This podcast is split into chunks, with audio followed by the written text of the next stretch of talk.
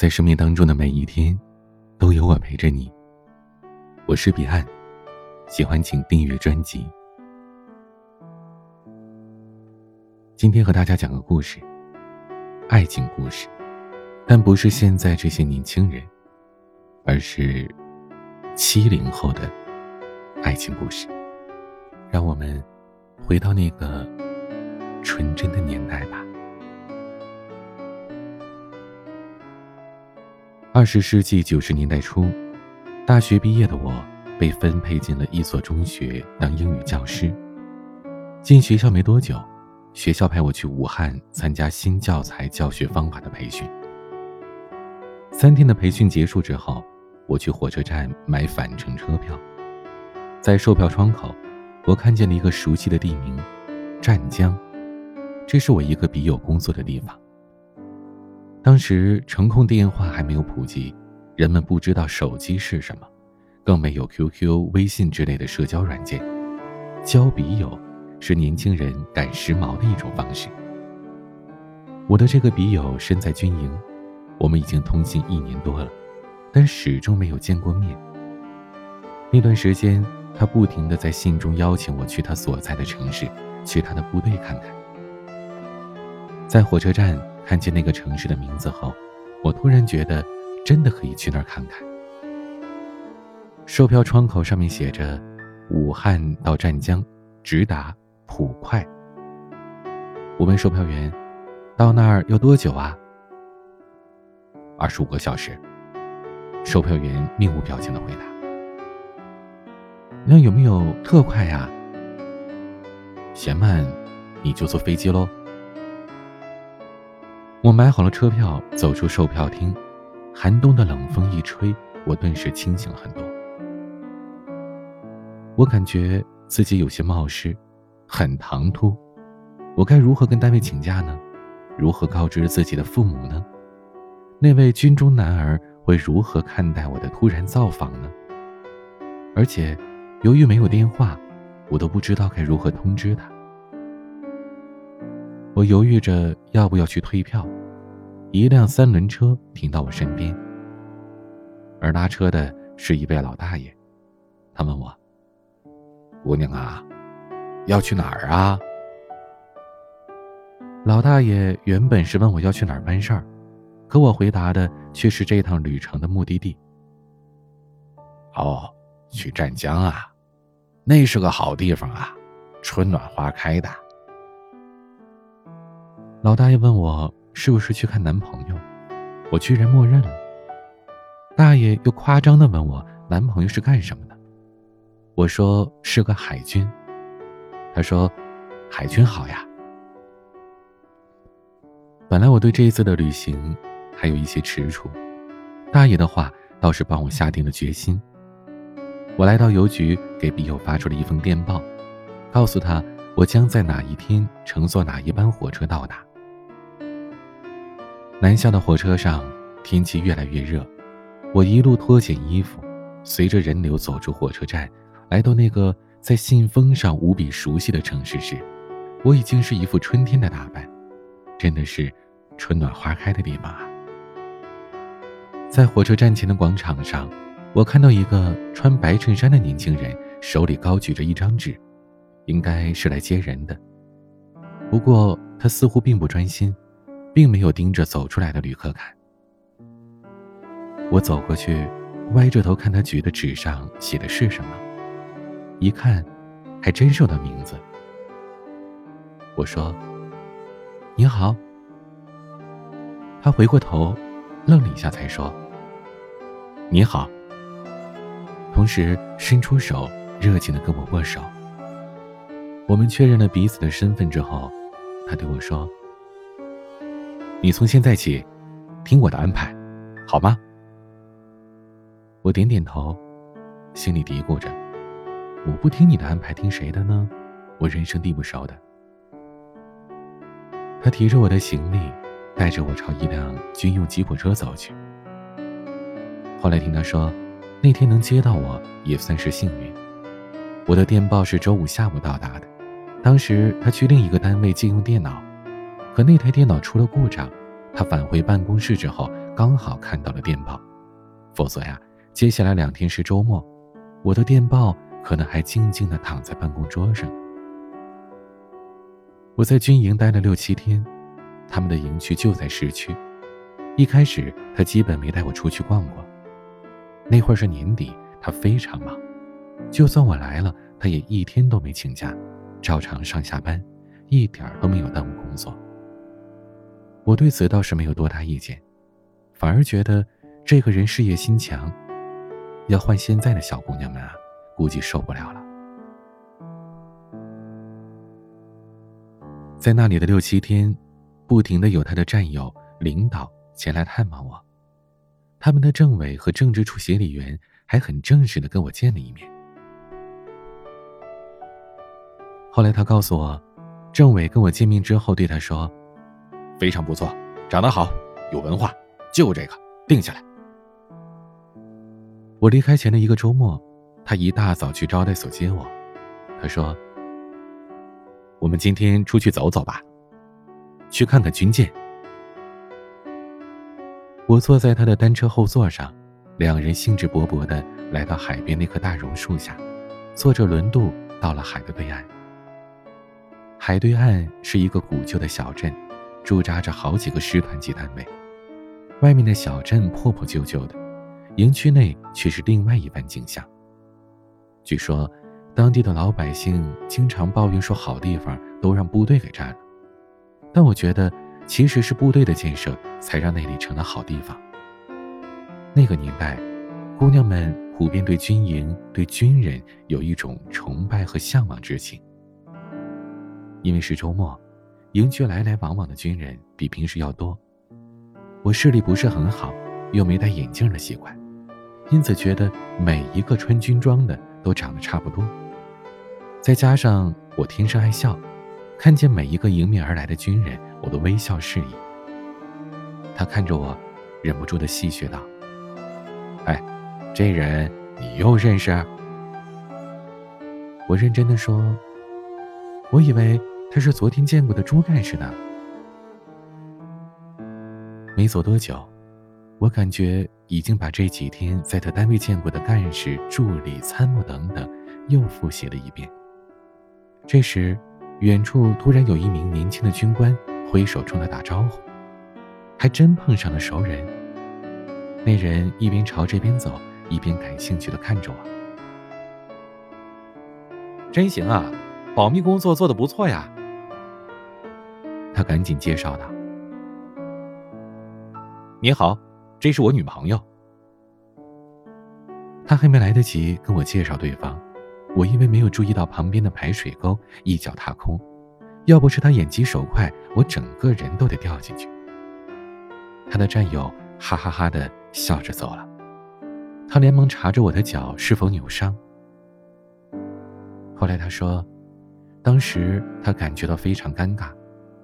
他心里想，不会叫了一声女朋友，把人家吓得给掉进了沟里吧？看完军舰。在小镇吃过了简单的中午饭，我们一起乘轮渡回去。轮渡缓缓靠岸，我身边有几个小伙子没有随人流下船，而是直接跳到了岸上。我看了一下，觉得轮渡离岸边也不远，不假思索的也跟着跳了过去。可我忘了自己是近视眼，岸边比我目测的要低很多，我这一跳过去就摔了一跤，跌坐在岸上。轮渡上的人一片惊呼。本来推着单车走在我前面的他大惊失色，下了轮渡之后，急匆匆的来到我身边，扶我起来。我感觉脚下不对劲儿，低头一看，发现一只高跟鞋的鞋跟断了，手肘也摔破了，正在流血。他扶着我在岸边的石凳上坐好，仔细询问缘由。知道情况之后，他哭笑不得。如果我跳下去碰到轮渡的螺旋桨，那后果真是不堪设想啊！回到他的单位，我们一边聊天一边动手做晚餐。我的情绪没有受到摔跤仪式的影响。吃完晚饭之后，又自告奋勇地端着一锅碗碟去二楼的公共水房洗碗。我在家也算是娇生惯养，家族里有六个哥哥，就我这么一个姑娘，所以比较受宠。母亲是个医生，有洁癖，老是担心我弄不干净，连袜子都抢着帮我洗，其他的家务活就更不用说了。或许正是因为这个原因吧，待在军营的那几天，遇到做家务活的机会，我是发自内心的积极主动。我喜欢当家做主的感觉，但是我性格比较急，做事毛毛躁躁的，所以经常出各种状况。那天我端着一锅洗好的碗，兴冲冲地往楼上走时，不小心又摔了一跤，一锅碗碟全都摔碎了。我端着一锅摔碎的碗碟回去，站在他宿舍门口，一脸沮丧。他看见我时愣了一下，突然哈哈大笑起来。后来他告诉我，相处的那几天，他觉得我很可爱，人也长得不错，超过了自己找女朋友时秀外慧中的标准。难得的是，这姑娘还热爱劳动，这么好的姑娘。如何就从天上降到自己面前了呢？可在我连摔三跤之后，他突然如释重负了。原来这姑娘脑子有点毛病，至少是小脑发育不好，控制平衡的能力有问题。如此一想，他心中倒是没了压力。离开湛江之前，他比较正式的跟我谈了一次，大概的意思。就是希望能由笔友上升为男女朋友，确定恋爱关系。我点了点头，表示同意了。回到家之后，我几乎每天都能收到他两三封来信。学校收发室的几个阿姨好像发现了什么秘密似的，看见我就调侃两句。以前看见他的信，我只能展开无限的想象，现在收到他的信。眼前总会浮现出军营里那一束束盛开的紫荆花，一排排挺拔的槟榔树，还有他的战友以及政委等人友好热情的笑脸。没过多久，我的父母也收到了他的一封来信，上面是这么写的：“尊敬的伯父伯母，二老好，请允许我自我介绍，我是小敏的男朋友。”现为中国人民解放军海军某部政治处正连职干事。我军校毕业，家在农村。我家兄妹五人，兄弟妹妹均已工作，经济上都能自立。大哥已经结婚生子。我的父母都是忠实老实的农村人，身体健康，目前居住在乡下老家。伯父伯母，我与小敏通过一年多的书信往来，彼此有所了解。前段时间。小敏来我部队住了几天，估计伯父伯母已经知晓。小敏在部队见到了我的首长和战友们，对我的人品和工作环境有了一定的了解。伯父伯母，我此番冒昧的来信，主要是请求伯父伯母允许我娶小敏为妻。小敏是一个善良可爱的姑娘，我非常非常喜欢她。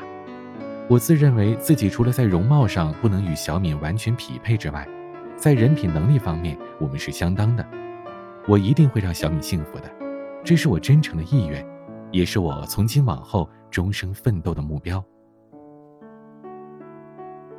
收到这封信之后，父母才知道我有这样一个男朋友。因为这封信，父母对他的印象非常好，还感慨小伙子写的一手好字。不仅如此，他们还认为。这小伙子似乎受过一些私塾教育，懂得一些老规矩。二十世纪九十年代初期，年轻人的思想已经很开放了，先斩后奏的事情有很多。母亲只有一件事情放心不下，不知那小伙子长得咋样啊？他为什么要说自己在容貌上配不上我李敏呢？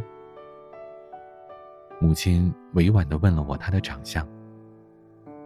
从部队回来的时候，我带回了一张他的照片，拿出来给母亲看了之后，母亲说：“还不错嘛，小伙子长得挺精神的。”这之后没多久，有一天我又收到了他的几封信，读完其中一封之后，我大吃一惊，他的单位给我和父母的单位各寄去了一封婚调函。婚调函是部队和非军人一方的单位或者居委会寄的一份结婚函调表，主要是调查了解非军人一方的婚姻状况、家庭成员、社会关系等等。我觉得，当时我们还处于相识阶段，只相处过六七天，确定恋爱关系还不到一个月。我甚至不确定那算不算是真正的恋爱关系，两个人连手都不曾牵过。虽然此前通信了一年多，但那是纯粹的笔友关系。我觉得离谈婚论嫁还相差十万八千里呢。这婚调函一寄到学校，不等于昭告天下我要结婚了吗？这太荒唐了！我赶紧朝收发室跑。觉得必须要截住那份婚调函。到了收发室，阿姨们跟我开玩笑，我很不好意思，但还是硬着头皮问有没有一封部队寄过来的公函。阿姨告诉我说，好像是有这么一封，已经送到校长办公室去了，是送给刘校长的。我又急匆匆地朝校长室跑去。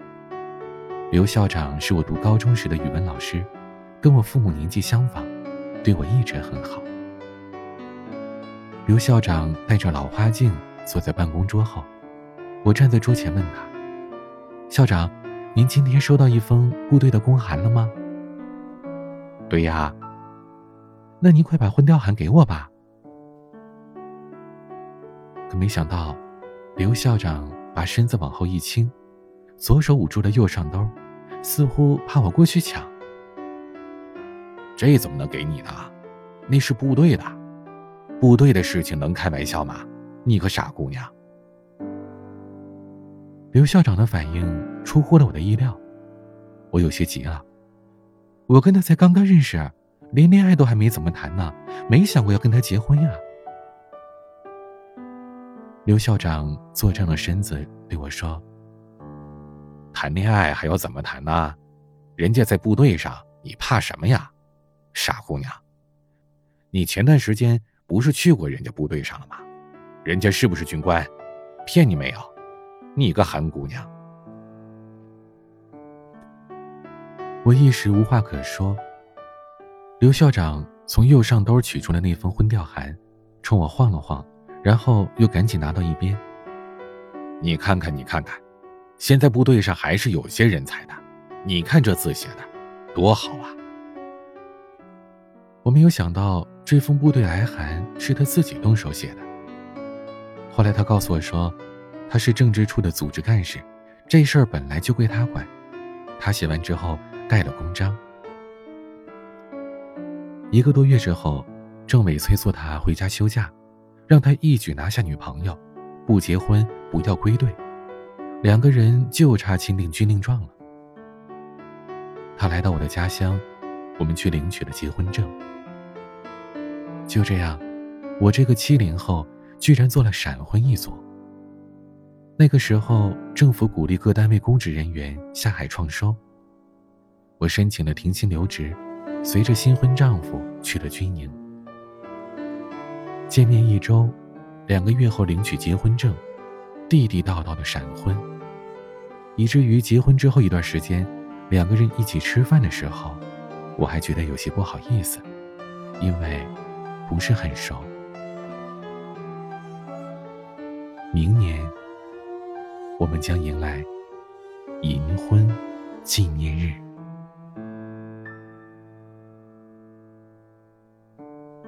关于七零后的闪婚故事，就讲到这儿了。短短的二十分钟，仿佛让我们回到了九十年代初那个纯真。朴素的年代，祝福所有的人们都能幸福。如果你喜欢节目，如果你自己或者你的父母刚好也是七零后，欢迎你把本期节目分享给他，也可以分享到朋友圈，说不定你的朋友也爱听。欢迎订阅专辑，也可以关注微博、抖音公众号。都可以搜索 DJ 彼岸，每个夜晚用声音陪伴你。我是彼岸，晚安。